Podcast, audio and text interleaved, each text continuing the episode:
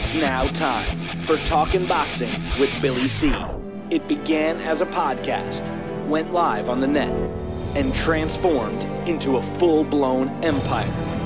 It's the only daily boxing talk show on the planet, hosted by the only guy with the balls to do it. Many have stepped into the ring, many have tried to take the belt, and one by one, they've fallen. Another victim of the undisputed heavyweight champion of Boxing Talk Radio.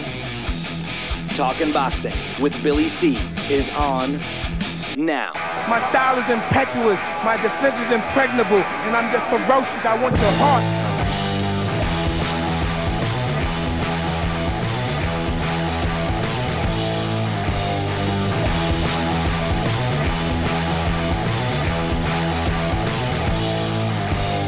And we're coming to you live from the Billy C Studios in Lake George, New York. I'm Bill Calogero, and it's time for the Billy C Show. Good morning, good day, good evening, whenever you listen, whenever you're watching. I hope you're doing okay. Uh, today's show is being brought to us in part by Sal's Neighborhood Pizzeria and Italian Restaurant located on St. Simon's Island in Georgia. Check out the website www.salsneighborhoodpizzeria.com or give my man a call 912-268-2328 912-268-2328. Find out why I go all the way to St. Simon's for an authentic Italian meal. Today's show is also being brought to us in part by the Holiday Inn and all their properties, including the Holiday Inn Express. If you're going to be traveling someplace, make sure you stay at the Holiday Inn Express we can get you a discount. That's right. Call our toll free number, 844 603 0364. Again, toll free, 844 603 0364. Get a Billy C discount on your next stay at any Holiday Inn property. Hey, you can't remember the number? Don't worry about it. Just visit the website, billycboxing.com, and click on the banner. And finally, today's show is being brought to us in part by my book, Tom Molineaux from Bondage to Baddest Men on the Planet is available right now where all good books are sold. You can get a copy of this book right now while you're watching or listening to the show. Uh, just visit barnesandnoble.com or amazon.com. Find out why I'm so adamant about getting Tom Molineaux's story told. Want a signed copy? Visit the website, click the book, no problem. Um, a lot of stuff to talk about today. Uh, we're scheduled to have Larry Hazzard join us a little bit, Boxing Hall of Fame and New Jersey Boxing Commissioner. I got some questions for him concerning uh, not only his thoughts on uh, some fights from this past weekend, but some commission rules and some scoring issues. So uh, we'll be talking to him about that. Now, we may or may not be doing our blast from the past. Now, why, you probably ask yourself, why, Billy C? Why won't we do the blast from the past? Well, the reason why is because uh, Alex, my man Alex Papali, uh, and where he lives, uh, that area uh, south of us here got hit with a storm. It sounds similar to the storm I got hit with last week, and they're without power. So uh, if he got regained his power, we will have him on to do the blast from the past. Uh, this week uh, scheduled uh, is James Scott. if we don't get to the blast of the past, don't worry, we'll do it next week. That's all. We'll just do it next week. but one of the things I wanted to talk about to kick off the show is uh, Canelo Alvarez. Uh, he announced officially yesterday that he has signed on to do the anti-doping, uh, anti-doping testing, uh, you know, all year round, and you know he's jumping for joy. He, he's expecting all kinds of pats on the back, you know, that he finally signed up for this. My, my question is, is why did it take so long? I mean, uh, he wasn't going to be granted a rematch unless he entered the clean boxer program uh, designed by the WBC. Now, if you recall, he said he didn't care about the WBC. Uh, prior, not you know during the uh, PED scandal. He was uh, mad at them for uh, uh, stripping him of the title when he wouldn't fight the mandatory, which at that time was Triple G. Said he'll never fight for a WBC belt again, etc., uh, etc. When uh, the WBC, you know, created their clean boxing program, clean boxer program, I should say. Um, and they publish a list of who's signed up and who's not in other words, if you're not signed up, they won't, uh, you know, grant you the ability to uh, fight for their title. Well, Canelo refused. and now all of a sudden he signed up. It, it, to me, a flag should go up. I mean, why was the guy refusing? You know, this is the same guy that Oscar De La Hoya continues to make like he's been the victim in all of this, when Triple G, in fact, was the victim. And uh, now he signs up and is expecting everyone to pat him on the back. Uh, I, I don't know what to think. Joining me right now to let us know what he thinks is uh, Sal Rocky Senecola. What's up, Sal?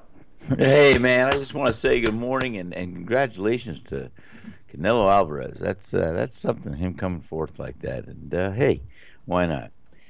I'm being facetious. Um, I figured. I think out. that it's good that uh, I know he's trying to make every effort he can to uh, clean himself up or to, to try to appear that there was no uh, wrong doing on his part. And uh, I mean, in his position, that's the only thing he can do, really. I mean, to win back the graces of his fans and supporters and uh, people all around that have doubts. So I think he's doing what he should do in the press, and uh, and uh, I can't blame him or down him for that.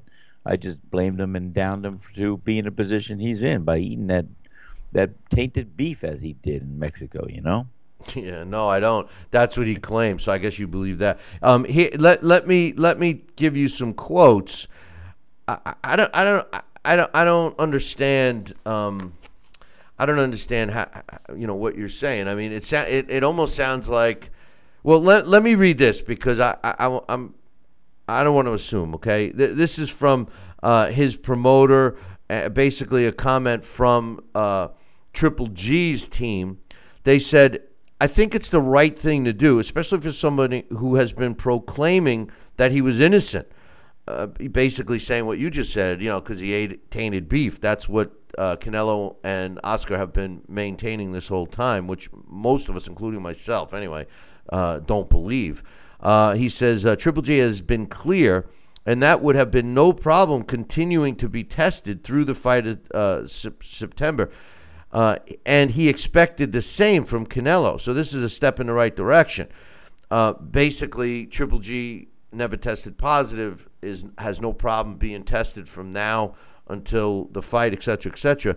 He says it would have been now. This is uh, um, uh, uh, Loeffler, uh, Tom Loeffler, Triple G's promoter. He says it would have been a requirement in order to make this rematch meaning that Canelo had to be signed up for, for the VADA uh, testing. He says, but they never balked at doing it. It was a matter of when it would start. When he said he'd start testing, when the contract was signed. That raised flags. But really, if he's being tested now, there's no issues. This was a good step. Uh, th- my point here, Sal, is that if you recall, Oscar De La Hoya said, Well, we'll be tested from now until the fight. We got no problems, no problems. But yet he has yet to be tested since he failed uh, the, the, the blood test. Now, he did put his hair follicle test. We all know that. Uh, but he has since not been tested by VADA. And then to make a statement that I'll start my testing after the contract is signed, that does raise a red flag. I, I, I'm sorry. I, I can't.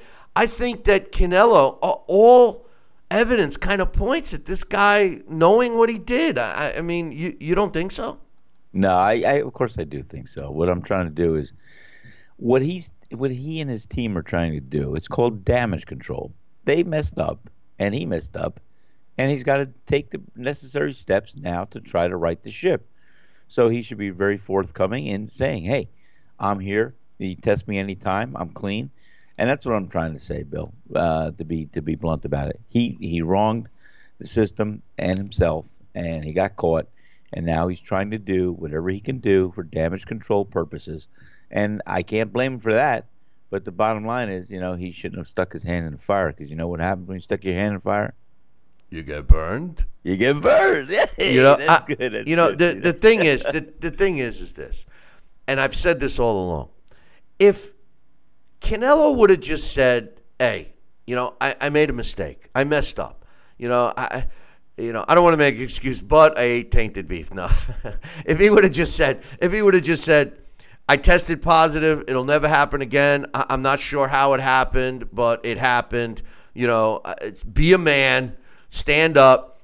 You know, take the shot. You know, he's a fighter. He should be able to take a shot on the chin and move forward. But I think that the the way and the route that they chose to take, where you know they blame it on somebody else once again, uh, not being held accountable for your own actions, you know, blames it on the meat, you know, uh, uh, refuses to to even show up to the hearing in in Nevada. I, all those things point to arrogance and, and thinking, you know, he who he is and, and all these things. And then somehow Oscar De La Hoya coming back saying that, you know, it's it's outrageous. He used the word outrageous. No, he used the word ridiculous. That he felt it was ridiculous that people were so outraged about Canelo testing positive. And he tried to downplay it. And then since then, he's twisted it to make it seem like Canelo's the victim here. And went as far as, uh, you know, I'm just getting you caught up on some of the things we talked about the last two days. Yeah. Get, uh, and then he went as far as saying that if if uh, Triple G doesn't sign, then Canelo doesn't need him. He's going to go find somebody else. I, I mean, I, you know, all of that to me sounds nothing less than arrogance. And you know, I, I don't know. They're they're like deflecting the blame to Triple G, who was the, the I think Triple G is the 100% victim here. Well, of course he is. He because you know it was a big payday. It was a great fight. It was a rematch. It was a great fight in the making, and of course it was uh, it dissipated and no longer available to happen. And and, and unless uh, they clean up their act, not they being uh, Triple G, but they being Canelo, his camp, and and you know it could have been deflected and on so many different levels as well. I mean, he could have ex- exactly just done what I thought might have been uh, his story, having a nutritionist or somebody in his camp uh, uh, adhering uh, to a certain vitamin regimen or or something else, and and and him unknowingly uh, uh, ingesting some some some form of whatever he did. And you know, who who knows? There could have been a million different things how he could have portrayed it, other than how he did, and or painted a picture other than how he did. So yeah, there is accountability issues. There is uh, definitely going forward some issues and credibility, and uh, that's why I see him wanting to do the VADA and things like that to to make sure that he uh, is going to be clean, and because that's a big thing. That's a real big thing, and I think that uh, that's why a lot of the fans and a lot of boxing people will look at him differently and with a little suspicion. Had he come forthright and clean and forward and, and said something like, uh, "Hey, maybe maybe uh, my my new vitamin regimen or something else, I didn't know what I was taking exactly, you know, but uh, if if this is what it showed, then I'm I'm, I'm changing my my uh, my nutritional habits and everything else. Who knows? I mean, it could have been done. Uh, it's not. It is where it is, and of course, we'll just uh, point fingers at the fat cow that he ate. What kind of shoes you got on? You you got uh you got sneakers. You got you got. Uh, uh I got sound- wading boots. Wading boots. Yeah, I got wading boots. Yeah, you Come do. on. Yeah, you I'm a- do. You I definitely do because it's getting pretty deep in there, Sal. I was going to say either that or you're wearing dancing shoes. Because let me ask you a question, all right? I'm going to put it in pizza perspective. This is a P- PP right here. I'm putting it in pizza perspective. If you and or somebody at your facility made a pizza and delivered it to a table, and somebody and somebody uh, uh, this would never ever ever ever happen at No, Sal's restaurant but I'm using this as an example okay boys and girls so so make sure you understand I want to make myself clear this would never happen at Sal's place but it's it's a it's a, an analogy okay so Sal, somebody makes a pizza, they deliver it to a customer, and uh, there's clearly they see uh, a creature in the uh, in the pizza. A bug is in the pizza, okay? And they call you over and they complain about it, and they say, "Hey, Sal, uh, there's a bug in my pizza." Now, let, let me ask you a question. Would you just see the bug and say, "Oh my God," I, you know, and and do something, or would you say? Uh, now uh, I don't know how that bug got in there. Uh, you know, I, really, to tell you the truth, uh, you know, it's not a bug. Uh, it's something. I, I mean, come on. Wouldn't you just? The, the point here is, wouldn't you just own up to it, deal with the consequences? You know, replace the food, uh, give them a credit. Uh, do something like that rather than deflect it and blame it on the customer. Hey, you sure that bug didn't drop out of your beard? You sure that you didn't bring that in? You sure it wasn't on your arm? You know what I'm saying? Bugs come in pocketbooks. whatever, whatever, whatever. Let me tell you something, Bill. I get the picture and the analogy, and uh, of course, you know, I would number one apologize, and number two replace it with a brand new pizza, and number three, I'd probably even buy their dinner and just uh, and just uh, make sure that they are happy and satisfied with my actions taken. And uh, I know where you're going with this, and and sure, it would have been the same thing if Canelo owned up to it and said, "Hey, this is what happened. I'm I'm I'm sorry. I'm, I'm uh, I'll make sure going forward that this does not have ever happen again." Yeah, you know my point. That's what you're looking for. No, no. the My, right my my point is is that you you would have remedied it, and ninety nine point nine nine nine percent of the time, the customer would have been okay with it. Hey, you know, they made a mistake. Right. We've been coming here. This Yeah. food is great. You know, and they and they don't leave and they stay, and everything's cool. Uh, mistakes happen. People make mistakes. That's my point. You know, if Canelo would have manned up and said whatever, didn't even make an excuse. Said I tested positive. I'm ready to pay the price, right? And and and face those consequences, et cetera, et cetera. Instead of doing what he did, and now this whole VADA. Oh, guess what? I signed up for VADA. Hey, guess what? You had to, you know. And why didn't you sign up before? Why were you so anti signing up for VADA? Listen, the more this drags out and the more that he's just not manning up, eh, eh, to me, points to blame at Canelo that he knowingly did it and that he's he, he's not manning up. It's a problem for me, Sal. It's a problem. Well, I know, Bill, and and I think that you know he's going to try and sweep it under the rug and go on the best way he can. And like I said, this would have been already history if uh, if maybe he did acknowledge something and and uh, uh, and just say, hey, going forward, you'll never see this from me again. Right. And, uh, you would have been you know, able even- to you would have been able to forgive him, right? Yeah, you, you, he would have probably got some more sympathetic uh, uh, ears and, and and probably say, hey, well, at least he's owning up and he, he's manning up to it, and uh, you know, it's uh, it is what it is. Like I said, I, I'm not in his camp. I couldn't direct him or tell him what to do, and uh, obviously his camp decided to go take another route. And um, will he get past this? Probably a year from now, we'll be talking about it. He'll be fighting, and we'll just say, "Do you remember when?" Uh, yes, because everything will happen, and it'll be the forefront of the story until the next big story hits. And uh, you know that that's that that's bound to happen the next couple of months anyway. So, so, but the bottom line is, yeah, it could have been handled a lot differently. It wasn't.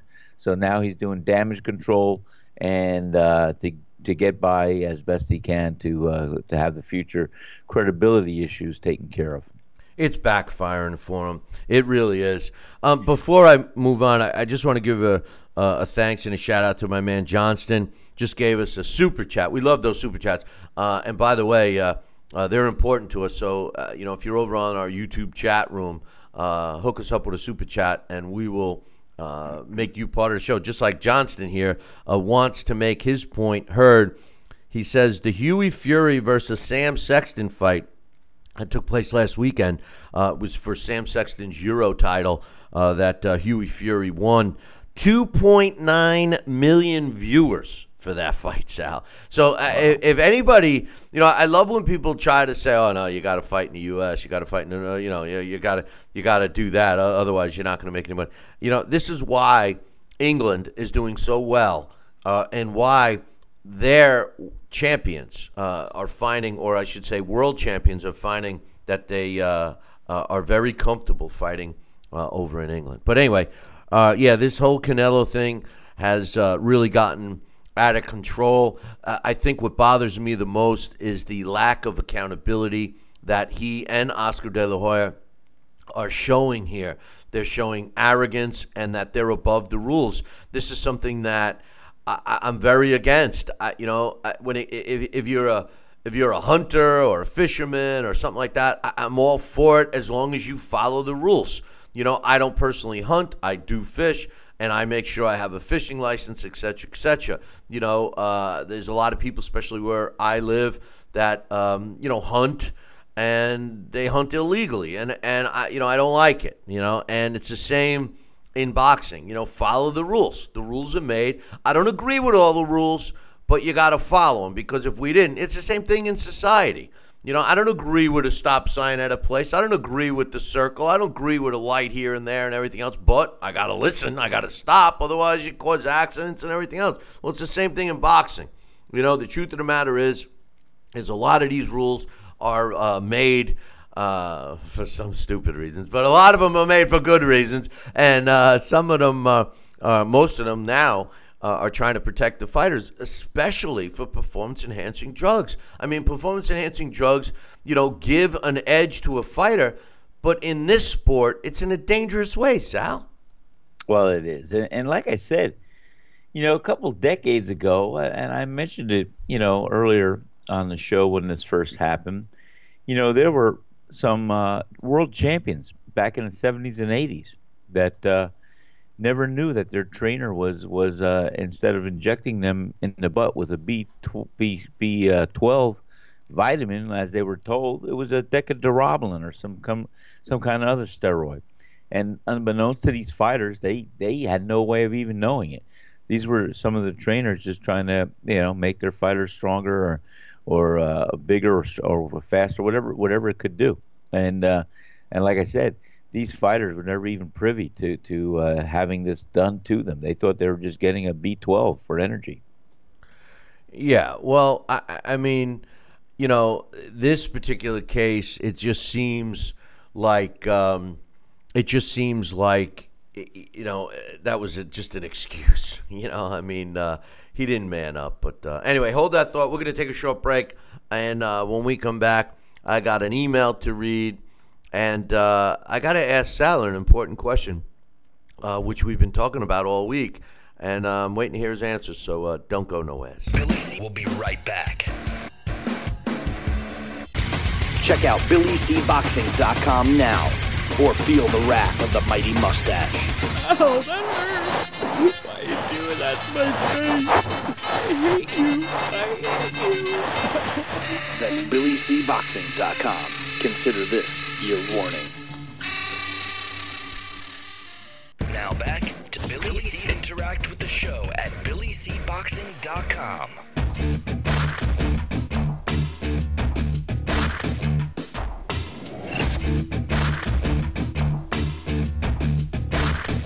And uh, we're back. You're watching and listening to the Billy C. Show. Glad you could be with us. And uh, I don't know, Sal. You know, to tell you the truth, uh, you know, it's hard for me to think that Canelo Alvarez is any kind of a victim here. And it, it in all honesty, I- was a big Canelo fan. I mean, you know, You and me both. No, I- this just it it it it it, it just I've lost all respect for him. I, I don't like.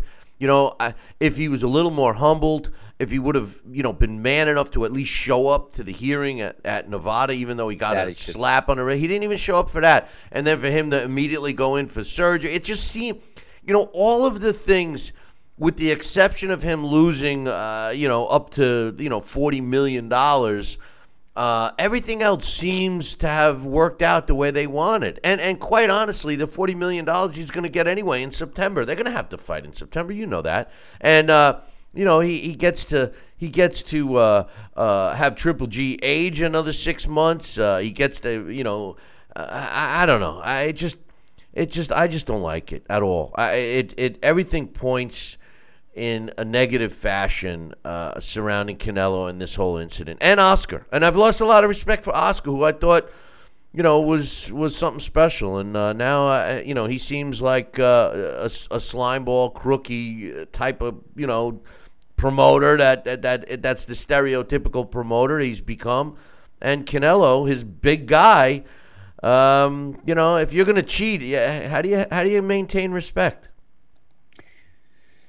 Well, you know, like I said, Bill, there's a lot of he said, she said. There's a lot of things here that uh, you know, uh, if if if it was a different, if it played out differently, and if he owned up, and if he said going forward, you know, we we'd be more sympathetic. I think a lot of people would be. Uh, that's not the case, and and you know, he's going to be adamant and stay to stick to his story. So you know, there can never really be direct blame on that level if that's his story and he's sticking to it. There's always going to be just the uh, suggestions and the hints and the hypothesis. Well, maybe this is why here and there we're there, but uh, the bottom line is the hypotheticals won't won't, won't ever really play out as reality because uh, we'll never know. And and uh, it is what it is, and now we just got to go on. And you are so correct. The fight should take place and will take place September, uh, one year after the initial fight took place. And I just hope that Triple G is as pumped up and as uh, uh, full of uh, something in vinegar to want to get back in the ring and, and show the world that uh, not only did do I think he beat Canelo Alvarez the first time, uh, but I think he'd like to finish that storyline with an exclamation point and maybe do his best to stop him and hurt him. So we'll see. And you know, it, let's let's say, for all intents and purposes, let's just say, and I'm just saying hypothetically, Canelo Alvarez has been doing this for a little while, maybe, maybe without being known. I'm not suggesting he's been eating these beef tainted burgers or whatever heck for a while, but let's just say. And now that it was discovered, and now that he is cleaning up or so, and he's going to be tested, uh, you know, there there may be a little bit of an issue of a confidence thing there because when you have a little false bravado here, uh, by knowing that your body's performing uh, maybe a little bit differently as it normally would because you're taking something in place, and now you're no longer taking something in place uh, uh of of what your body is naturally gifted to do. Well, you know, maybe maybe it's going to say, well, I don't I don't I'm, I don't have the the, the secret little uh, helper with me. You know, I don't know. I'm just giving a hypothetical. I'm giving a whole hypothetical because I can't accuse Canelo Alvarez of knowing, and we got to go by his story or listen to his story that it was a tainted burger, tainted beef. But if he knew that this beef was uh, loaded with this stuff and he ate that once a week, well then you know, I, I, I and he's no longer ingesting that same burger. Ah, you know, it might make a difference in his in his intellectual end or his confidence issues. So we don't know. True, and that's a great point because you know it's like uh, people they've done studies where you know people think they're they're getting a, a, pill to do X Y Z and they're getting sugar pills and they're performing like they're on the, the stuff they it's think a placebo. Yeah, yeah, exactly. You know, placebo so effect. so I, and I agree. You know, um, I think there's. Um, there's some evidence to, to show that he was a little nervous at Triple G, was overcautious. I uh, specifically found it funny um, when you know, uh, Oscar De La Hoya was saying that Triple G didn't want to fight Canelo because eh, how badly Canelo beat him in the last few rounds of that fight. And I'm saying to myself, wait, wait a minute, what fight? What, what fight was he watching? You know, I mean, I think that Canelo clearly won the 12th. He really did. But oh, he, um, did. he did. But but he didn't uh, he didn't dominate the second half of the fight by, by any stretch of the imagination. But uh, hey Sal, we're we're gonna lose you here for a half hour and then get you back because we're not doing our blast it seems. But I got to ask you uh, before we take the break. Yes, we didn't get a chance to have you give us your thoughts on Vasily Lomachenko. I mean, uh, get, uh, I mean, I know you went against him, but forget that. Um, what's your what's your thoughts of of Vasily Lomachenko, his performance, and I mean, I went as far as saying uh, right now, I, you know, clearly I think he's pound for pound number one. But if he retired today, all time greatness, I, would have him way above. Uh, Manny Pacquiao and Floyd Mayweather. To be honest with you, I, I don't think we've, I, me personally, I don't think I've ever seen a guy uh, as fluid as him, and I think fighters like him only come once eh, every 50 years. Well, uh, what you just suggested, he's the once every 50 years, like uh, Sugar Ray Robinson, the Sugar Ray Leonard, the uh, the the Triple G, and and and maybe the uh, Vasily Lomachenko. I mean, Billy, this guy. And uh, did I root against him? No, I, I just wanted to see Linares give him a real competitive fight. I, I thought maybe Linares – having Lomachenko step up for the first time to a lightweight limit and and Linares' quick hands, I thought it might have been a different story how it played out. And Linares did drop him, and uh, you know he just couldn't capitalize on him because Vasily Lomachenko, in my opinion, pound for pound as an active fighter today, is probably one of the very best out there. Uh, the guy does it all. He personifies the the sweet science on so many levels. He could pop. He's got a punch, but he's got even more than the quickness of a punch being delivered. He's got what they call the kinesthetic sense. He knows where his body is at all times. He knows his action. He knows where he's he's gonna have to be. He anticipates, and he anticipates correctly. He'll feint. He'll counter. He'll be in the pocket. I mean, he did things out there. And here's the thing he did. He did things out there that he displayed with such grace and such ease. He made it look easy. I know. And and it's not. And that's the whole trick of the matter. He made it look he made he made the extraordinary look ordinary because it was just so fluid for him to do. And he is such a special fighter. And right now he is on a pathway to becoming one of the best known fighters in the history of boxing. I He's agree. on a pathway. I I agree. mean, he could be, and and it's a special pathway, and you hear nothing but good things and positive things, and this kid is is got all the tools, all the makeup, all the camp, and all the special uh, stories that goes on with a, a future legend. So man, I'm I'm on the uh, Vasily Lomachenko bandwagon, man. I'm big time, big time. Oscar De La Hoya is the one that has all the makeup, but um, the truth of the, the truth of the matter is, is I agree with you 100. percent I mean, the way he, the way he pivots, I don't think I've ever seen that before. I, the way he's able to land some shots, then kind of do a a semi-circle, half-circle pivot. Where, where his opponent's trying to get out of the way, the opponent tries to go to his right to get out of the way of an onslaught, and Lomachenko's able to pivot over, and, and he's there hitting him again. I mean, it, it was beautiful to Well, watch. it, it's a graceful move, Bill, and it's almost like a jujitsu or wrestling. I mean, I mean, he, he takes his hand, he almost almost places on his opponent's arm or shoulder, and he spins him by just lightly, gracefully lifting his own feet and shu- shuffling to the side, and bam, banging him. And it, it, it's it's a great move, and uh, he does it in such a fluid fashion. That's what I'm saying. He makes the extraordinary look simple and ordinary. Which is incredible because that's why it is extraordinary, and that's why he is an extraordinary fighter. How about Ah, his? That's it. How about his punching accuracy?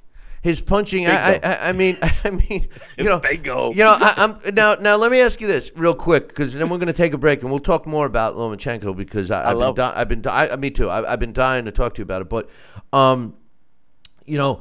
Uh, the scorecards, and I'm going to be talking to Larry about this. The scorecards, I didn't quite understand. I mean, um, even even the round that he was dropped in round six, it was a flash knockdown, but it was around. It, it was he was 10 dropped. round I mean, by all levels of. you think today, it was a 10-8 10-8? You really think it was a 10-8? Well, by by the laws and rules of what we adhere to in boxing on the majority level today, judges would have scored that a 10-8 round. They all did, but but that's the point that that is wrong because I know. if if the fight if that round if that round was a real close round, um, or even 60-40 or or or you know even 40-60 uh, with uh, with the you know the one fighter winning the round by you know 60-40 margin, um, I could see it being a 10-8 round. But if Lomachenko was winning the round like I thought he was, handedly until that punch. Remember, he was getting so cocky because he was landing so so easily, and then all of a sudden it uh, becomes a two point swing.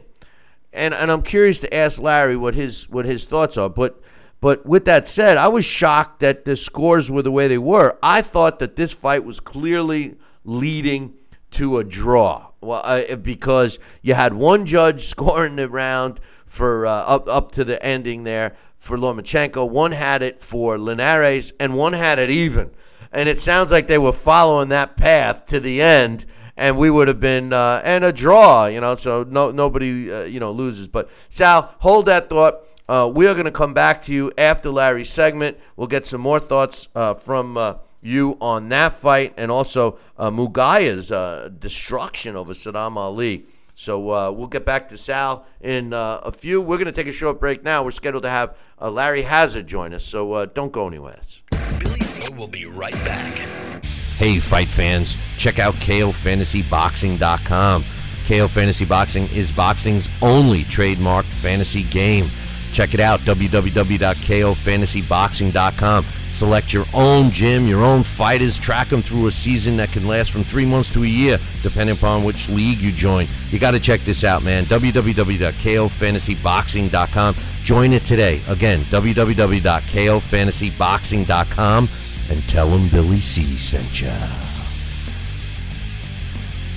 Now back to Talking Boxing with Billy C., the only radio host man enough to take a punch from Mike Tyson. Wait a minute, man. Hold, hold, hold on there. Jeremy, man, uh, I need you to take this one, all right? Wait, what? What? No way. I, I, I can't do this. Need I remind you I'm Billy C, damn it? Now put on that mustache and get in there. Hey, hey, look at me. I'm Billy C. Crap. The undisputed heavyweight champion of Boxing Talk Radio. It's Talking Boxing with Billy C. Now back to Billy C. Interact with the show at BillyCBoxing.com.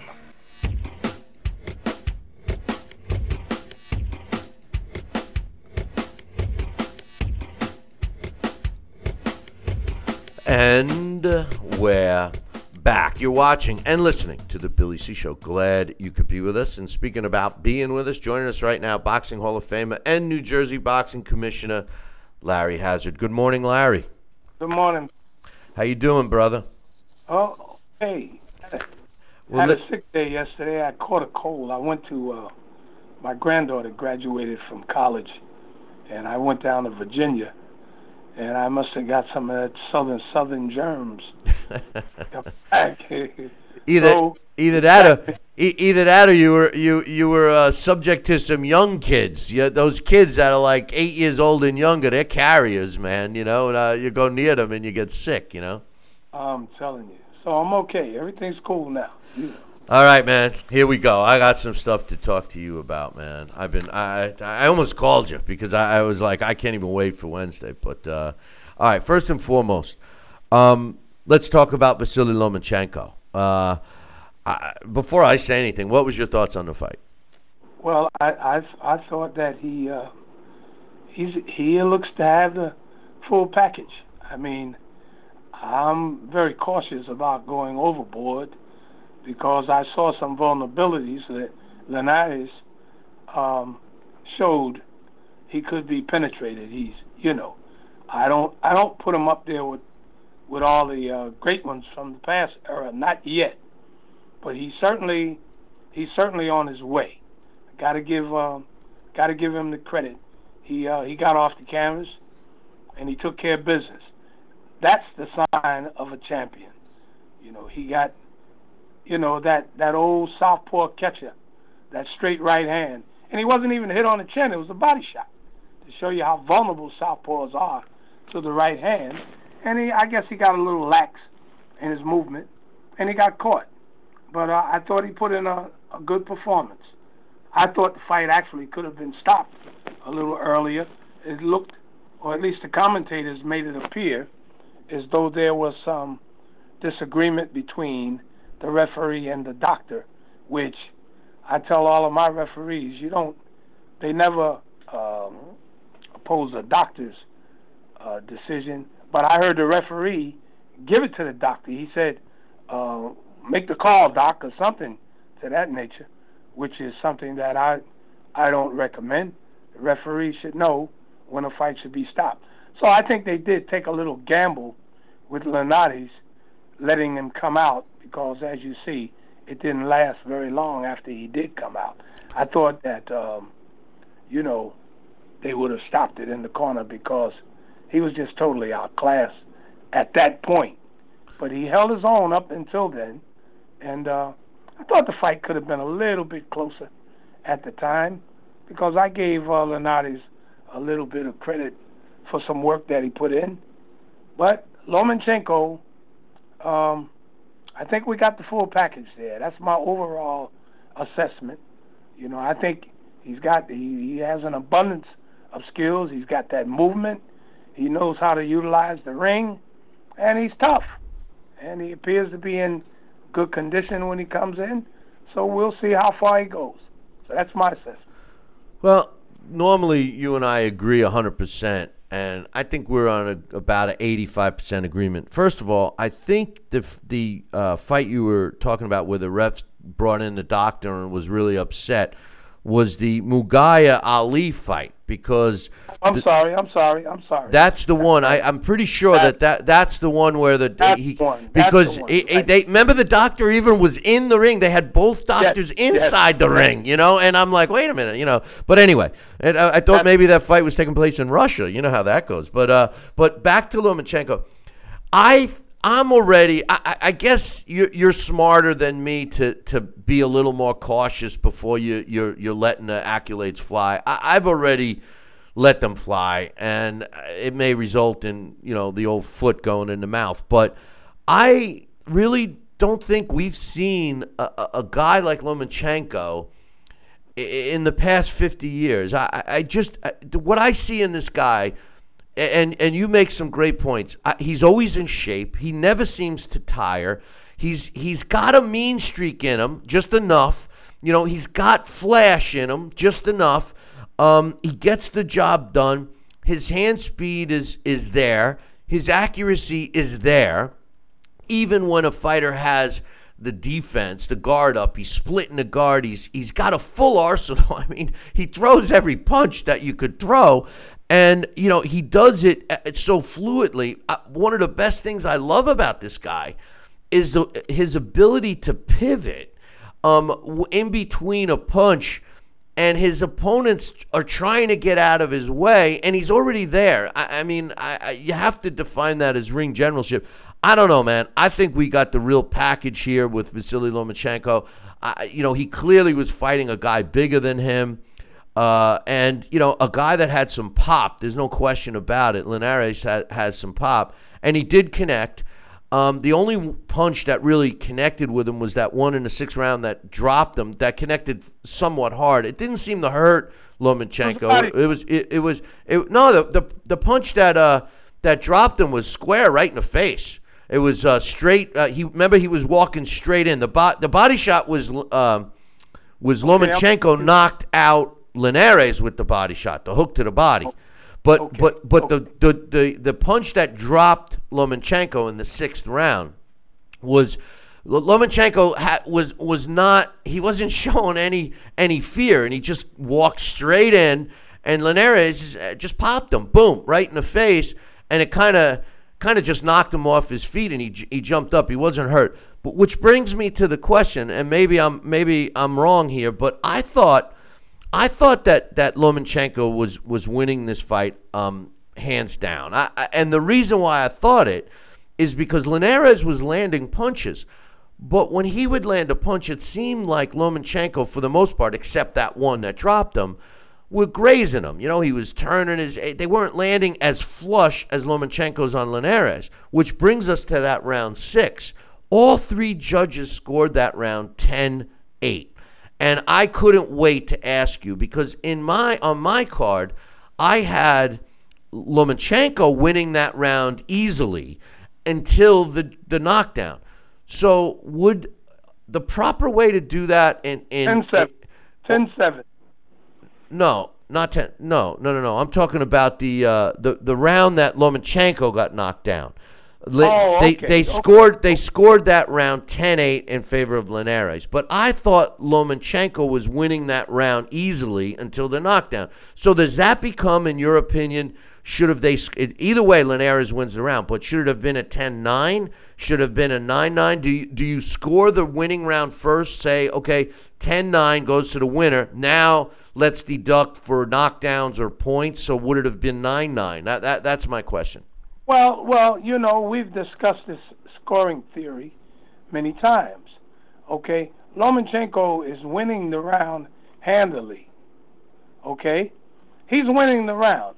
So if the bell rang at that point without him getting knocked down, if you're really using the points properly, and he's winning the round handily, the score would have been like a 10-8 in his favor because 10 nines are supposed to be for close rounds. Okay? So he gets knocked down, and nothing other than the knockdown took place. And then when he got up, he still held his own. So that knockdown should should not swing the round all the way over the other way. That's been the argument here on what judges do. and I I think that uh, that round could have still been like a 10-9 round, okay, in favor of Lomachenko, even though he got knocked down. That's my point. That's you know that's you know that's not a popular belief among judges now because they give so much credit to a knockdown that they go all the way over to the other side, even when a fighter has been kind of handily losing the fight, uh, losing in the round. They swing it all the way over to that fighter's favor only because he scored a knockdown, which I think is not not the right way to do it. Yeah, you know, like I I I, I agree with you. I, you know, my thoughts were that he was winning that round. Now, with all due respect, I did score two rounds for Linares. I did give him that sixth round. I didn't yeah. feel it was a 10-8 round. I thought he won, you know, 10-9. I, I, I felt that he won the round because of the knockdown.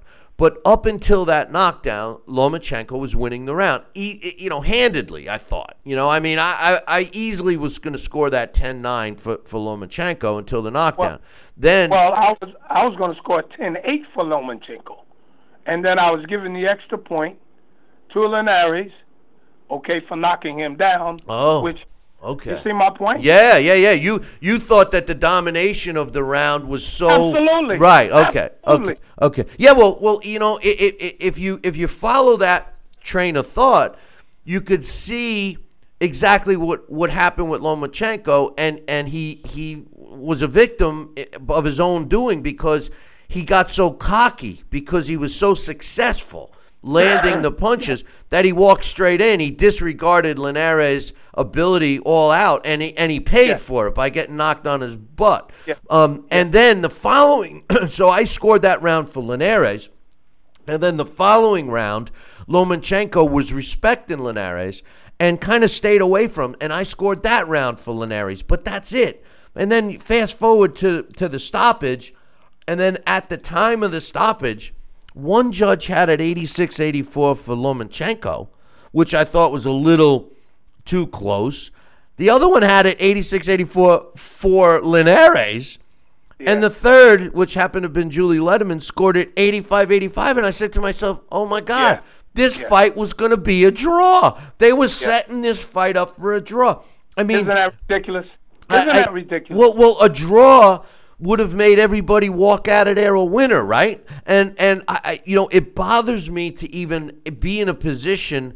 And and and granted, scoring is subjective. We get it, right? But to have it like this really painted a picture. Thank God that Vasily Lomachenko took the scorecards out of these guys' hands and ended the fight the way he did. Uh, because other than that, I think this fight was headed for a draw, Larry. And I'm not and I'm not gonna I'm gonna be relentless in in my pursuit of making this point. Okay, Uh, when the judges and and what you had there, you had so-called three um, world-class judges who seem like they get to do all of you know you know them I know them. They get to do all of the major um, um, fights you see the same judges over and over and over. Okay? And it's no big deal. It's no big secret. Okay? And that's what galls me to no end. They are setting the pace for all of these other up and coming judges who rarely get the opportunity. They rarely get the opportunity to score or to judge some of these major events. Okay? And who possibly can change that whole paradigm in the scoring that's going on. There is not enough usage of the points in boxing. Every round, 10 9, 10 9, when the rules clearly state that if a round is not close, then it should be 10 8. That's why you got 10 points. And if they had used, just simply used, a more lenient approach to the scoring, the points, there wouldn't have been any question that Lomachenko would have won that fight, even by a larger margin, because most of the rounds that he won, he won very handily. They weren't close. If you go back and, and examine those scorecards, I'm willing to bet you that you rarely saw a 10-8 round, even when when it was given to Lomachenko 10-9. You rarely saw whether anyone gave him a 10-8 round without score, him scoring a knockdown. And that's been my point, and I'm going to be relentless in making that point. Well, I'm with you. And you know, even the commentators, and you, you and I have talked about this many times. They they sway the opinion. They and they are all like, "Well, you got to score that 10-9. There was a knockdown." And and even even Sal just said a, a few moments ago that uh, you know, well, a knockdown is automatic 10-8. Uh, you know, because that's the way. You know, he w- wasn't saying he felt that, but he was saying that's what the judges do, and it's a shame That's because they they all do. And in that particular case, it was it became a uh, a two point swing. But uh, uh, That's my point. Right, right, and and you know that could very easily have been one of the reasons why that fight seemed so close uh, Yes. at that point. And they obviously gave uh, Linares uh, another couple of rounds, which I didn't, you know, agree with. But uh, in any event, now uh, I, I just can't wait for Lomachenko. You know, the the thing I like about this guy is you know he wants to prove he's the best and he's doing it the way the old time fighters used to. There's, there's only one way to prove it. You could say you're the best. You could you could say oh i, I don't need to fight this guy because i know i could beat him. You could say that all day long and you could have all your fans agreeing with you. But at the end of the day larry you know as well as i the only way to do it is to do it and to get in the ring. And you know, and, and he was clearly the smaller guy. I, I actually am and one of the guys that don't want to see him, uh, you know, continue to fight these bigger guys. Like, you know, there, there's a lot of talk about him fighting Mikey Garcia. And I think Mikey Garcia might be too big for him. But hey, more power to him if he keeps doing this. And great fighters do great things, right? Yeah, well, you know, I'm getting, you know, you get such a, a deluge of fights on the same night. I, I, I got those fights a little confused there, okay, but I'm glad you brought that up. That's what happened to Saddam uh, Ali. You know, he took on a little bit too much in that fight, okay, and I got those two fights mixed up. But you're absolutely right. You're absolutely right uh, with um, Lomachenko. But I think Lomachenko is headed for a collision course with this kid Gervonta Davis. Um, I think that that's the the course that they're on, and that's going to be an interesting bout when it happens. That's the fight I want to. That's the fight I want to see because I love Gervonta Davis. He he looked he looked uh, you know he he looked fantastic in his last fight. As long as he uh, you know keeps uh, keeps on the on the on the upswing, uh, I think that uh, I think that he and, and Lomachenko definitely uh, is the fight.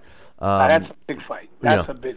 um, let's talk real quick about the uh, uh, Saddam Ali Munguia fight. You know, a lot of a lot of criticism on that fight, and I and I'm with you about the the judge. Uh, I mean, the uh, referee. Uh, he should have just made that call uh, himself.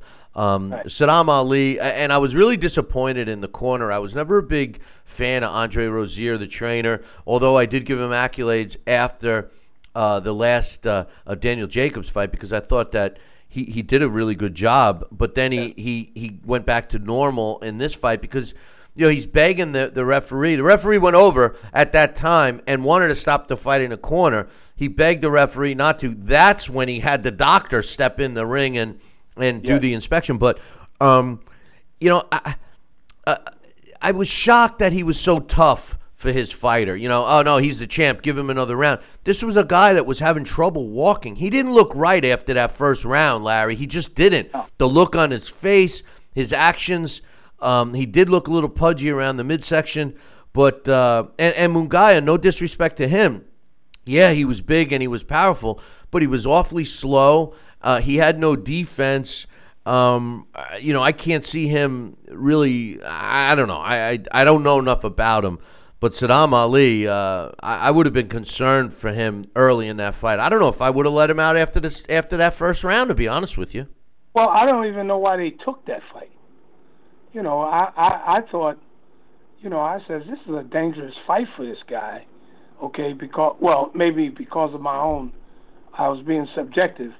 Because honestly speaking, you know, I never thought that much of Saddam Ali, and the fact that he won that title, he beat a washed-up uh, Cotto. Okay, Miguel Cotto was washed up by the time he beat him, and he didn't do an overwhelming uh, job of that, you know. But um, I, I thought that that was a dangerous fight for him uh, because I had seen Munguia fight before, and I just felt that was a. And then the size differential, you know, the guy, he had no regard for Ali's uh, power or anything. He just walked right through him, you know. And and you're absolutely right. After that first, second round, I mean, I knew that fight was over, and I, I was very disappointed in the referee by just relinquishing, um, you know, his authority to stop the fight. That's why you're there to protect the health and safety fighters.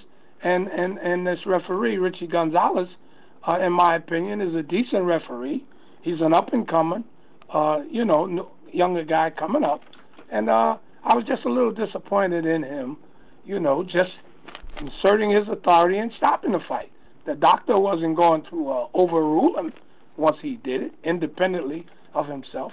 But I, I just thought that Saddam Ali, you know, and, and I really think that that fight has the potential of having ruined uh, Ali. Yeah. You know, I, I think it's going to be difficult for him to come back after that fight. I think you're right.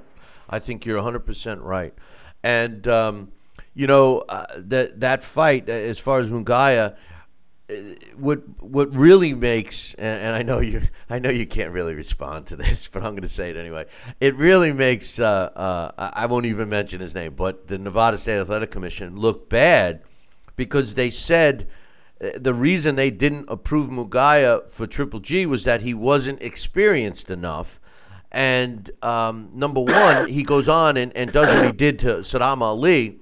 Number two, he looks so big and strong and then you know the the other fact is that they approved Conor McGregor, who never fought. You know, so I, you know, I just think that that was a political move, and uh, I, you know, I wonder uh, what they're thinking now. You know, because uh, they do look kind of bad, and, and I love that Munguia thanked the Nevada State Athletic Commission for refusing his fight with Triple G and opened up the opportunity for him to uh, fill in uh, for uh, for for him to fight Saddam Ali. Um, my last thing for you, Larry, is a commission rule question. Um, I've been talking about uh, uh, Oscar De La Hoya and uh, Canelo Alvarez. I, have really been turned off. I, for, let me say this: I was always a huge fan of Oscar De La Hoya. I've supported him uh, as a fighter and, and, as a promoter, and you know he, he's really clearly an all-time great. Never ducked anyone, etc., etc. But over the last couple of years, as strictly a promoter, he's he's turned into that stereotypical, you know, uh, sleazy uh, promoter, never you know uh, being held accountable. This whole uh, thing with Canelo and the and the PEDs and how he's trying to twist it and make Canelo look like the victim and all of that. It's it's it's sickening to me. However, correct me if I'm wrong. Okay, now I, I'm going by what I know of with the New York State Athletic Commission rules uh, you know, I was a licensed promoter in several states. New York is my home state, and I was a licensed promoter there. And I know that once, at least by New York State rules, when a fighter is on suspension, when a fighter gets suspended, what that is defined in the New York State uh, Commission rules is that he's suspended from all boxing activity, meaning that he can't even technically he's not supposed to go into a gym. Uh, and, in New York, they require uh, boxing gyms to be registered if there's pros there. And the reason is they don't want a pro sparring with an amateur. And by rule, and I've been told this face to face, that they are not allowed to even be in a gym. Therefore, uh, you have to assume that they're not training, etc., etc. Uh, once a suspension is lifted, then they can resume their uh, boxing activities and go on their merry way. Well, Oscar De La Hoya made a statement uh, the other day that was uh, basically um, criticizing Triple G for not signing the contract to fight Canelo Alvarez in September. My question to you is signing a contract considered a boxing activity in your mind? I mean, because as far as the way I read it, that you shouldn't even be offering a contract to a fighter who's on suspension until that suspension is lifted. We don't even know if the guy would test positive again and extend the suspension. So how could you have a contract? Well, it's a that's a, that's a tricky that's a tricky question, and certainly uh, not me not being a lawyer, I really um, a contract is simply an agreement uh, between uh, the promoter and the person, in this case, of course, the fighter, that you know stipulates certain things. Um, that contract certainly is being signed um, with the, with the thought that the dates and all of the other agreements there that that fighter is going to qualify or be qualified to fulfill that contract. Okay, so if the fighter is on suspension, um, I don't think that there's any restriction between the promoter. You know, I don't think there's any restriction for a fighter to to to uh, enter into an agreement with a promoter based on when he comes off suspension. So I, I I don't know. I mean, I would need some legal guidance, but I think that that would kind of suffice to answer your question. I don't think that there's anything wrong with the contracts being signed, okay? But the contracts certainly could not be binding if, in fact, uh, the activity is going to take place during the suspension period. Of course, it wouldn't be binding. So the contracts would really be would stipulate, you know, that both fighters, or at least the fighter who's signing the contract, is available to participate. So if I'm on suspension now, and we want to sign a contract for me to fight three months from now, and I know that I'm going to be off suspension next month, then I, there's no problem in that. Right. Okay. As long as there was a as long as there was a line in the contract that said, you know, the stipulation is, you know, that the suspension gets lifted, that there's no positive tests, et cetera, et cetera. Oh yeah, Right, yeah, you right. know that's all going to be in the contract. Right. Okay. All right. Cool. Thanks for uh, straightening me out on that one. And, but and, uh, and and another thing, Billy, another thing too. I don't know if you know, and and it might vary from state to state. Uh, in New Jersey and probably other states, we really we really don't have that much authority over um, promotional agreements. Uh, managers, most of our authority stops at boxer manager agreements. Because I get calls all the time, you know, fighters trying to break their uh, promoter's contract. Well, I said, well, a promoter's personal service agreement with promoters, we we have no jurisdiction over. Unless unless unless it was unless the contract was put to the commission, right? So in other words, if the con- if a if a uh, contract, whether it be manager or or promoter, if it's if it's presented, you know, uh, basically through the commission, then you have authority, right? No, no, we don't we don't file boxer promoter contracts. Only boxer manager. We only uh, enforce boxer manager agreements, not boxer promoter. We we don't have no enforcement authority over boxer promoter. The that might come as a surprise. Yeah. That might come as a surprise to a lot of people. Well, you the only so the only promoter boxer contracts you have authority over is actually the the the bout that they're going to be promoting, right? That's all. Right. That's all. Yeah, you see, in New in New York, if you put the contract through the commission, then they will help, um, you know, police it in that event. But if you don't, then it's subject to the provisions outlined in the contract. Like, like I, I you know, like our contracts used to say that, um, you know, if there was any dispute that it had to be handled in, in the state of New York and in this district, the XYZ, blah, blah, blah. So if there was a dispute that, you know, they couldn't go anywhere else. Like, in other words, they couldn't file a dispute in California uh, against. You know, I'm just saying, for my the, the way our contracts were worded, they couldn't file a dispute in California against us. Um, they would have to fight us in New York. You know what I mean? So uh, I got you. I got so, you. But anyway, all right, my man. Well, listen, enjoy the fights this weekend, and uh, I hope you're feeling uh, 100% better soon. And uh, we'll chat next week. Okay, Billy. Okay, all right, my you man. Too. You have a good one. Okay. Take care. That's uh, Larry Hazzard giving us uh, his thoughts and uh, straightening me out. That's why I got him on the show, man. I need a guy to straighten me out every now and then. So, uh, listen, we're going to take a short break. When we come back, Sal Rocky Senacola will join me. Uh, we got some more stuff to talk about. Well, after all, it is a boxing talk show. Billy C will be right back. Part of the Billy C Boxing Network. Check out BillyCBoxing.com now or feel the wrath of the mighty mustache. Oh, that hurts. Why are you doing that to my face? I hate you. I hate you. That's BillyCBoxing.com. Consider this your warning. Now back to Talking Boxing with Billy C.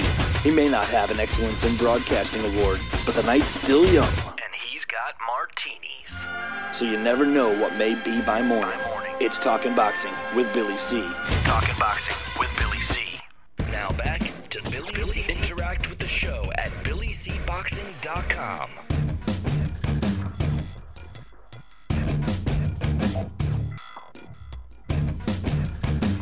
And we're back. You're watching and listening to the Billy C Show. Glad you could be with us today. And uh, back with us again is uh, Sal Rocky Senacola. And Sal, before we uh, uh, went to break, uh, I, well, before I was chatting with uh, Larry, you and I were uh, talking about Lomachenko. Larry and I uh, both uh, uh, discussed a little more about him, but you and I didn't get a chance to talk about the uh, fight between uh, uh, Jamie uh, Munguia uh, and Saddam Ali. Munguia, uh, destroyed uh, Saddam Ali. Uh, one minute and two seconds of the fourth round is when it was officially stopped. But uh, like I said to Larry, I thought this fight was was basically over uh, after the first round. By by the middle of the second round, Saddam Ali just looked like, you know, he was really could have been seriously hurt if he wasn't. I mean, his foot footing wasn't there. Uh, I think his corner did him no justice in that fight. What was your thoughts?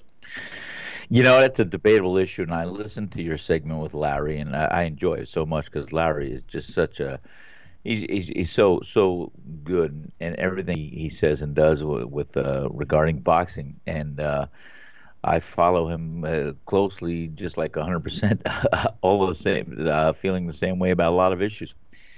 And you know, it's so correct in your your assessment of that. I think something happened after that first round where he wasn't the same, and you know, like uh, Larry was saying, also this could have been a definitive fight for Saddam Ali. We'll we'll see if he can recover from this fight.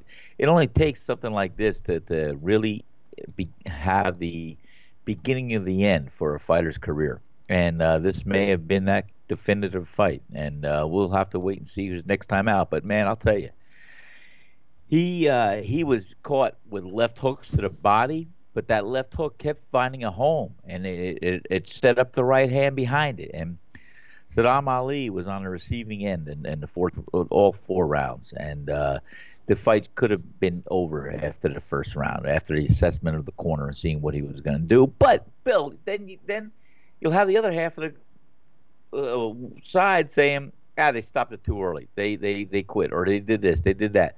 You never know. It's such a delicate balance of what you see as far as the referee being the judge in that ring at the time to call those kind of shots.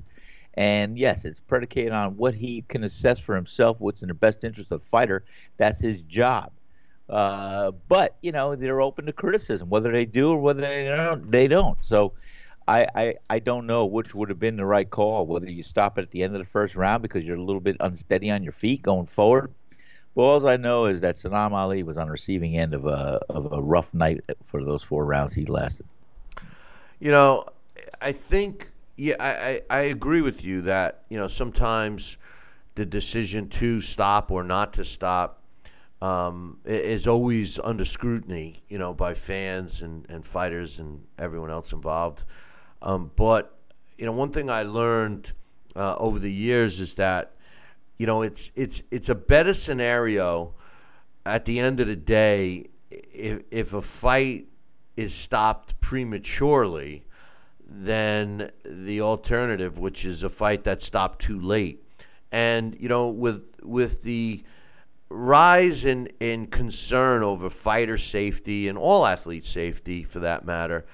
Um, and when you look, you know, uh, these guys are supposed to be trained. Uh, we hope that they're trained in seeing the signs. You know, not just Yes. the doctors, not just the doctors, but the trainer. You know, the first guy, that first line of defense is the trainer. You have to assume that the trainer and the fighter know each other like no one else.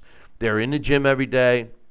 They know, uh, you know, each other. Uh, the fighter, uh, the trainer knows his fighter. You know when he's tired, when he's not tired, when to push him, when not to push him.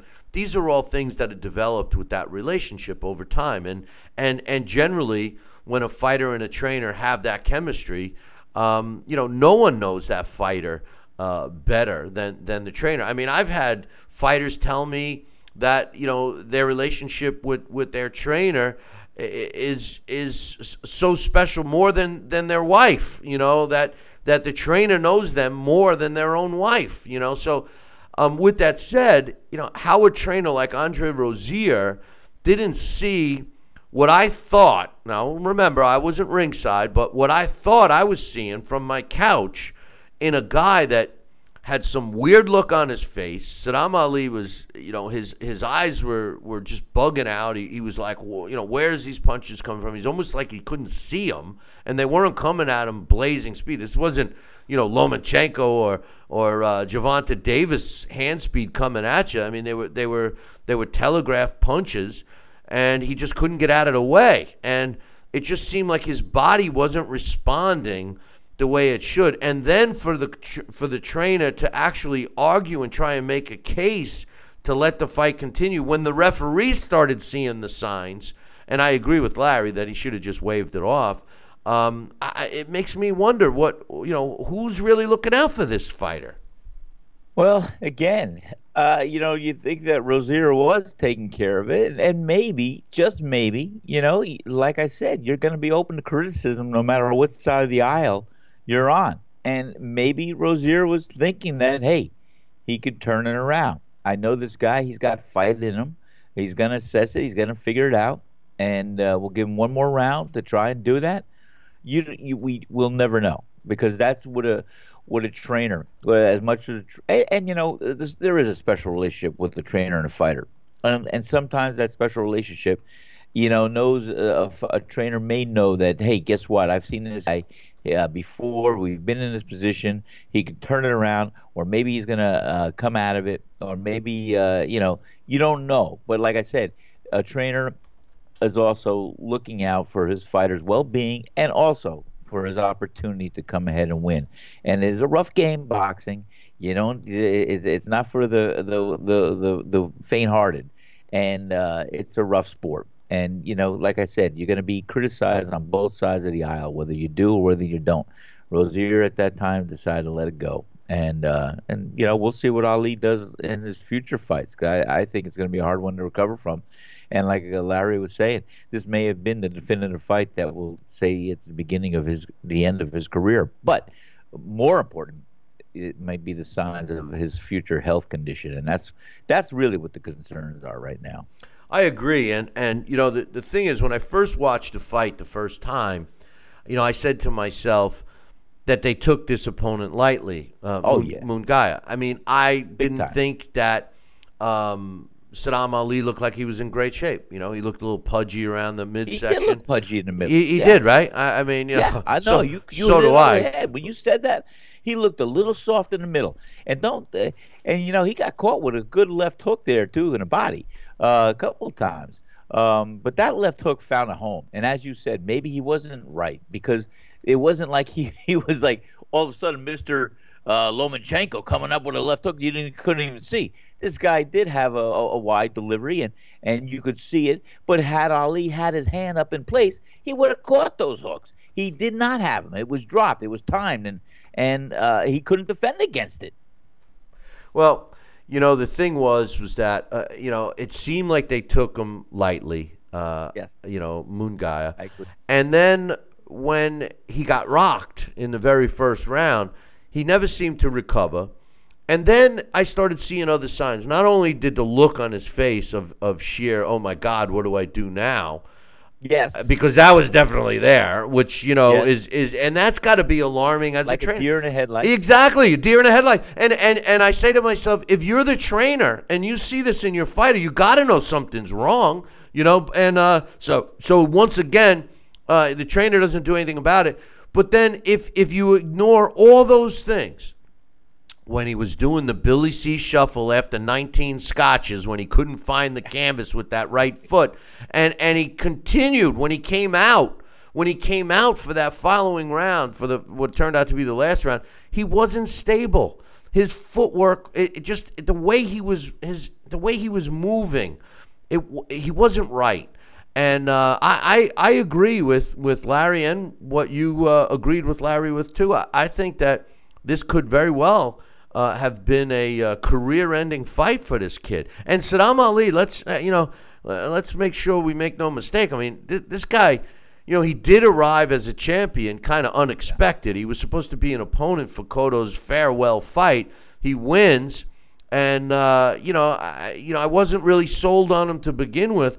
And you know, everybody's uh, uh, anointing Munguia as the next, you know, great fighter and everything else. I wasn't impressed with him. Yes, he had punching power, but I thought he was extremely slow, no defense. I don't see him being competitive with some of the other junior middleweights, uh, like uh, uh, specifically, um, you know, uh, well, I guess he moved up to uh, to middleweight now, but I, I just don't see him being.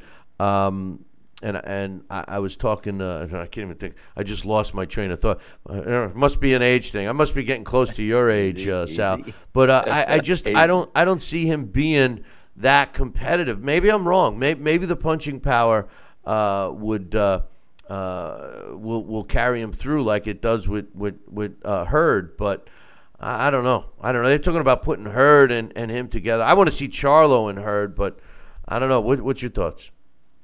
I think you know he he did show that he's got some power, he's got some pop, and like I said, he counts on that left hook, and that hook was was finding its target in the in the liver and uh, on the head, in the head, and uh, but Saddam Ali, I, I'll tell you, I agree. Also, I I don't think he was a world beater.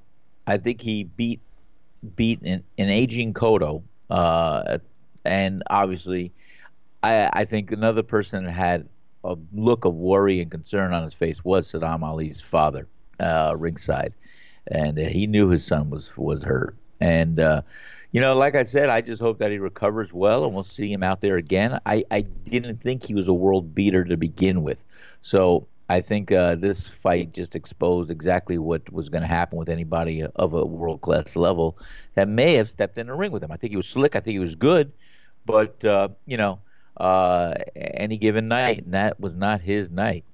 Uh, when I had my brain lapse, I, I had Demetrius Andrade on the on the Yes. uh, tip of my tongue, and uh, you know I, Demetrius moved up to middleweight, uh, but you know under the guidance of uh, Star Boxing and Banner Promotions, that doesn't mean he fights. Uh, the guy, the the poor, uh, the problem with Demetrius Andrade is he just doesn't fight enough. But that's a guy, uh, you know, that I wouldn't mind seeing fight Munguia, uh, or uh, you know Jarrett Hurd, like we were saying uh, earlier.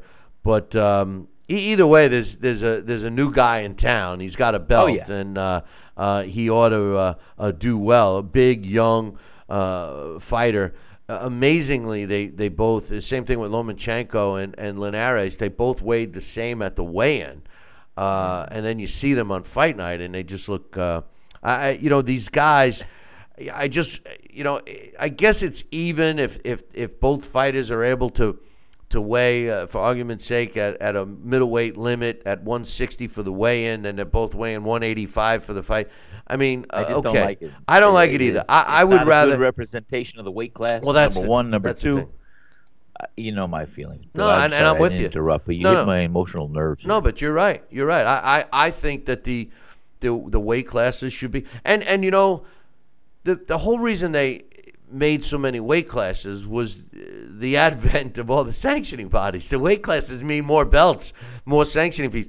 You know, I, the weight classes back in the day, if you think about it, There was eight. okay, but the Maybe swing, yeah. the swing in size is Yeah. relative to what we see today. You could see a guy like a middleweight fighter back in the day. Um, you know, you could see a guy stepping in to fight at middleweight that weighed 150 pounds, and he's fighting an opponent that weighed in at 160. You know, if you're going to go from welterweight uh, to to a middleweight, or or you know uh, a couple of weight classes lower. I mean, you did see that span of weight, uh, but uh, today what we're seeing is you're seeing guys that are that are drying out, dehydrating themselves to make weight, and then they they turn into a different guy. You know, it's like uh, you know. Uh, filling up a, a, balloon of water. You know, you got this small little thing that's uh, fits in your pocket, and then all of a sudden, uh, a balloon of water. You know, I mean, and that's that's what happens. But uh, uh, anyway, it's uh, it's disheartening.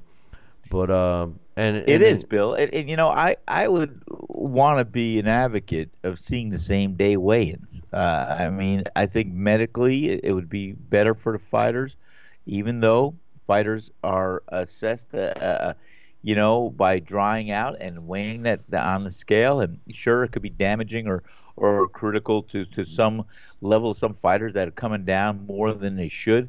But the bottom line is, you know, why don't we look at you? You like I said, when you're weighing in 24 hours, maybe 36 hours before before the fight, you got a long time to rehydrate yourself, and you could lose that weight, and you could rehydrate and and eat and do this and that, like you suggested. You could be 20 pounds heavier than the weight class you were on. You you stepped on a scale for just a, a day earlier. But you know, at least when you have the same day weigh-ins, you know, you you weigh in 160 pounds, you come in 159 and a half, three quarters, or 160. You know what? If you need to replenish yourself and and and uh, hydrate yourself with uh, food, or I mean with uh, uh, liquids, you could do so. And what's the worst case scenario? Maybe you'll get in the ring uh, either bloated because it's your system, or or you, you're you're not going to be any more than 10 pounds heavier, eight pounds heavier. And you know that's a little bit more reasonable than somebody coming in 25 pounds over the weight limit they they stepped on a scale what day earlier. it's just when you see seeing, uh, even with the Linares uh, Lomachenko fight, you know, you're watching these two guys on, on the screen, and you know, if, if there clearly is a bigger man and a smaller man. I mean, the back, you know, when you looked at uh, Jorge Linares' back, it just looked, you know, twice as wide, and you know. I, I don't know. I don't know. You know, I, a lot of reasons why they they changed the way in uh, was for uh, you know television. You know, uh, give a promoter a chance to find a replacement if the guy doesn't weigh in, or et cetera, et cetera. You know what it all boils down to? Money. It's it's all Money. the money's the driver. You know, and the the worst thing about it is clearly dehydrating yourself the way a lot of these fighters do uh, on a regular basis, you know, to make weight, is not a healthy thing for your body. So, you know, uh, what what's so hypocritical to me is everyone crying about the safety of the fighters, but then they go ahead and do stuff like this. It's the same thing with the ABC of, of boxing rules. There, you know, they don't do anything to to really. They they say they do, but they really don't. You know, and uh, it, it's it's a shame. It's it's a scam, Sal, and and uh, you know, they're, everybody's saying that they care. Oh, we we we're, we're looking out for the fighter's safety, and yet some of the precautions that they could make, they don't do. You know, No, But- they don't. And like I said, they'll uh, they'll change the rules back one day. You'll see same day weigh-ins. That they claim that it was better for the fighter not to have to tear himself off and that with that and then replenish and put the stress on the body. And that's one of the reasons why they did it the day before. But then you're going to send them come back and say, "Well, we realize this now. We're going to do this." They're going to change it. It's going to be an ebb and flow. It's going to be. It's going to be. Well, we thought this. Now we're going to think that. And uh, it just happened. I just want to see them put 15 rounds back in the world ti championship title bout because I still think that 13th, 14th, and 15th round will be the definitive rounds that you that that that a champion wins a fight. half, Um, half these young fighters can't even go four rounds. I You know, know. I- I- Forget it- it's a joke. I know, Bill. And- it, it, it kills me. It kills me. I know. To but- watch these things. But but you know what I think you're going to see? I, I don't think that you're going to see um, same day weigh-ins. As much as I would love to have them, Sal, I'm with you. Don't get me wrong, I'm, I'm with you. I know. But I think what's going to happen is you're going to see more rehydration clauses in contracts. I think that that is the happy medium between the two. In other words, uh, the contract states that you make weight, but you must weigh in again the day of the fight and not be allowed to rehydrate. You know, whatever the More than the 10 pounds. More, than, 10. pounds. No, that's I mean, generally that, it. That would be a hell of a limit. Okay, Hey, well, that- what? a lot of them do- A lot of them do that. A lot, a lot of them have that stipulation now, especially with fighters that are moving up in weight and are fighting bigger guys. They, they, they, they, they invoke a, a rehydration clause, which is in a sense the same thing as the same day weigh-in, if you think about it, because Well, you think know, about it. if- if- That's what I'm saying. Right. They shoot each other in the foot all the time by making these rules and then counter them and having safety clauses or ABC to go to, and that's that's the dovetail of the rule. No, you they create a rule. They they create a rule. What what they do is they create the loophole for the rule. Then they create the rule so that they you know so that they know how to get around it. But uh, uh, in any event, uh, let's uh, let's take a short break here. When I come back, I have a uh, email uh, that I want to read, and uh, we will uh, take it from there. So uh, don't go anywhere. We're going to take a short break, and then uh, we'll be right back. We'll be we'll, we'll be right back. Don't go nowhere. Billy C will be right back. Part of the Billy C Boxing Network. Check out BillyCBoxing.com now or feel the wrath of the mighty mustache. Oh, that hurts. Why are you doing that to my face? I hate you. I hate you. That's BillyCBoxing.com. Consider this your warning. Now back to Billy C. Interact with the show at BillyCBoxing.com. And uh, we're back. You're watching and listening to the Billy C Show. Glad you could be with us today. And uh, before we went to break, I said we had an email to read. Sal, you ready? Yes, sir, I am. All right, it's from Joel. He says, "Hey guys, I was curious if you heard about this bare knuckle fighting championship pay per view that takes place on June second in Cheyenne, Wyoming. They're advertising it as uh, that only experienced boxers, MMA fighters, Muay Thai, and kickboxers are allowed to be involved. But it seems mainly a lot of past their prime MMA veterans are the ones taking part, with a few boxers as well. I believe they've tried." to present this to over 30 states, which all turned them down until Wyoming was willing to do it. Uh, Wyoming was also the state that uh, allowed Tommy Morrison to fight, uh, even though he was HIV positive, by the way. Um, he says it's a $30 pay per view, and I feel it might be worth checking out since it's going to be the first sanctioned bare knuckle competition in the United States since 1889. Which I don't know if is true because Bobby Gunn fought for. Um, a bare knuckle uh, sanctioning. He claims to have the linear title, so I, I don't know uh, about that that cl- claim. But anyway, he says, "Do you think this could be successful, or will be a one-hit wonder?" He says, "I'll probably order it uh, since it's on FITE TV, which incidentally so is this show." Uh, he says uh, they're carrying it. Just curious on your thoughts. And good old Joe, man. He's, he's, he's like a commercial for us. And so I'm going to read what he writes. He writes, uh, I know you wrote a great book on Tom Molyneux, which you can still buy on Amazon or through Billy C's website. Joe. Love Uh, and, uh, and Molyneux fought bare knuckle. So I know you would uh, have experience if something can exist. Uh, will it be successful? Um, thanks for the accolades, Jolie. We, we love you here on the show. But, uh, um, you know, I, my honest opinion on this one is that I do think it would be successful for a short term. I think it would be similar to, um, you know, like the the tough man contest or something like that. It'll draw the white beer drinking, NASCAR watching, truck driving fans. Uh, Okay, let's call it like it is. That's the fan base it's going to attract. They're going to love it. You know, I, the funny thing is, and this is the God's honest truth, I, I got to admit that I, I worked with this guy. I'm not going to mention his name. But he was in the South. I won't mention the state, but it was the state of Arkansas. You're not mentioning a lot of I- I, I won't mention the state, but it was the state of Arkansas. Um, you know, a- and they actually had a title that fighters would be proud to fight for called the Trailer Park title. Okay. And um, this type of crowd, which I have nothing against, this type of crowd is the crowd that'll love this. Now, with that said, I think initially everyone would want it because of the curiosity factor. Bare, I know myself, I, w- I would like to see a true bare knuckle fight. Um, I, I doubt that we would ever experience uh, the types of bare knuckle uh, competition that was taking place during Tom Molyneux's day. It was uh, brutal. But for the curiosity factor, I think that having one or two of these might go over well.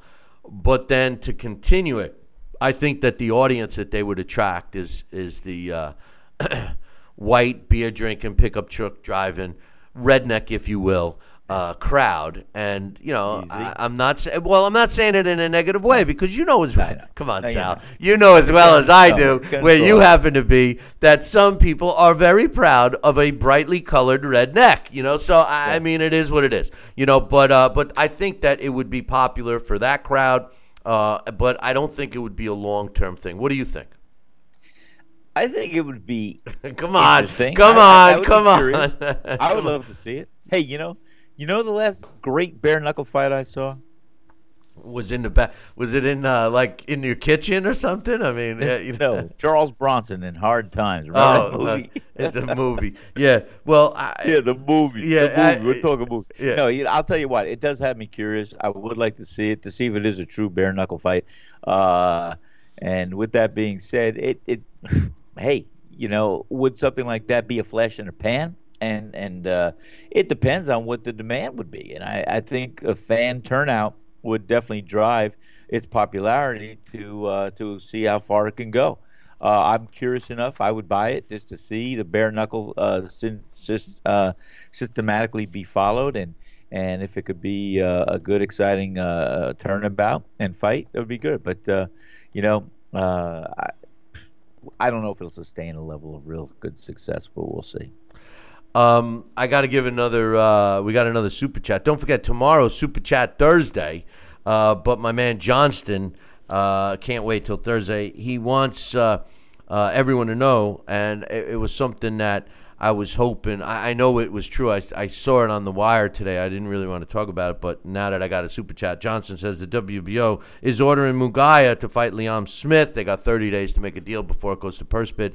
You know, I feel that's kind of unfair um, uh, to Munguia, to be honest with you. The WBO ordering a uh, a mandatory fight for the kid's first defense. I mean, he's, he's a last minute stub. He steps in, he upsets the champion. Um, obviously, Golden Boy and uh, and or, or no, uh, uh, who had uh, it wasn't was Golden? Yeah, uh, you know what? I think Golden Boy. Golden Boy is Sadam Ali's uh, uh, promoter. They um, uh, they did not. They were so cocky they didn't even put a rematch clause in there. Uh, so uh, I, I think it's unfair. I, I was hoping that uh, Munguia would get a chance to have a voluntary defense, maybe make some money. He didn't make much money for this fight. And Liam Smith, i- although it's a, a big fight overseas, it's not so big over here. So I'm not so sh- so sure how much money he would get. He certainly won't uh, get on uh, HBO or anything like that. And just for the record, uh, based on some comments I'm seeing in the chat room, I, I have nothing against uh, bare knuckle boxing. As a matter of fact, nobody's more of an, an advocate for bare knuckle boxing than myself. I wrote a book about it, and, and, and I'm very uh, I'm very uh, up to uh, you know up to date on, on the history of bare knuckle boxing. Uh, it's just that the sport has evolved, and I, I think that the bare knuckle boxing situation here is, is a curiosity factor, a novelty. I think it'll it'll do okay. As a matter of fact, I think Directv had a bare knuckle uh, boxing uh, thing going on. Uh, they they did a couple of them, and then it fizzled out. So, I, and I, I just think the same uh, here. I think it's a curiosity factor. I think the first ones may go over uh, well, but then after that, uh, you know, unless you get some big names to get some interest in there, I, I just I don't think it's gonna I don't think it's gonna carry through, Sal. Billy, you know, it's it's curious, and, and one of the reasons is too, you know, bare knuckle fighting and boxing, it, it's gonna open a lot more uh, uh, variables that come into a fight. One, you're gonna see a lot of broken hands. You got to have a certain fist to absorb. Don't forget, you know, a lot of people think uh, wraps and gloves are so you don't destroy your opponent's jaw. No, it's really to protect your hand too. The way you wrap your hand, it, it's supportive of keeping the bones from shattering. Uh, also, from when they hit contact, when it's when it's a fully delivered blunt punch. Uh, that's one of the reasons why we wrap our hands. Another one is is yes to protect uh, your opponent and yourself, and inside that glove, uh, it does protect the hand.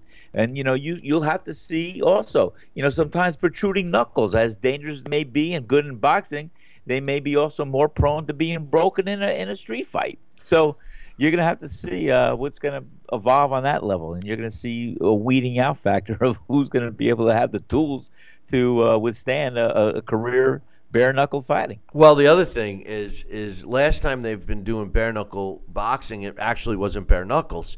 It was a bare knuckle glove, um, not quite an MMA style glove, um, but uh, I mean the knuckles were exposed, but the rest of the hand uh, was was covered. So it would be curious to see what, what they would do. I mean, if you're going to do bare knuckle, and if you're claiming, if, if right, if, if you're if you're going to do bare knuckle, and you're claiming it's the last sanctioned, it's the first sanctioned bare knuckle fight since 1889, then you better fight like they did in 1889. Uh, and it would be interesting to see who was even man enough to uh, to do that. But uh, anyway, we got our trivia question from yesterday, and um, uh, you guys are going to be. Uh, I'm a little surprised, but uh, the question was, it was a "Who am I?" question. I once stopped a world champion in less than a round. Then in my very next fight, I stopped his brother. Who am I? I gave a hint yesterday, one, and I was ready to give several more hints.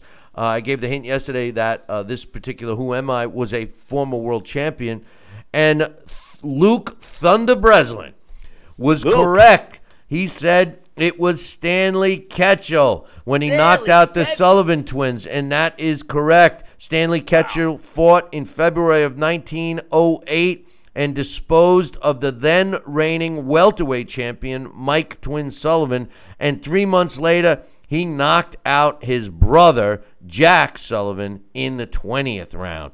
So uh, congrats to uh, Luke. Now here's the thing: I'm going to make this public. Luke had just recently won uh, a trivia question, and he got the prize that we were giving out a uh, uh, a copy of the uh, Title Bout Championships computer game. So I made uh, Luke an offer. I said, "I tell you what, hey Luke, if you're the first one uh, to get the next trivia question correctly, then I'm gonna basically foot the shipping cost to England and send him his choice of either a T-shirt or uh, a copy of my book if he doesn't have it, uh, or anything else I might have. I have some other books and some other stuff. Uh, so uh, uh, if he can get uh, this next question, and if he can get it, the you know, be the first guy to get it, then he will win. If somebody else gets it, you will win your very own copy of the Title Bout Championship computer game. Here is the question: Which boxer had the fewest pro fights under his belt after having met five world champions?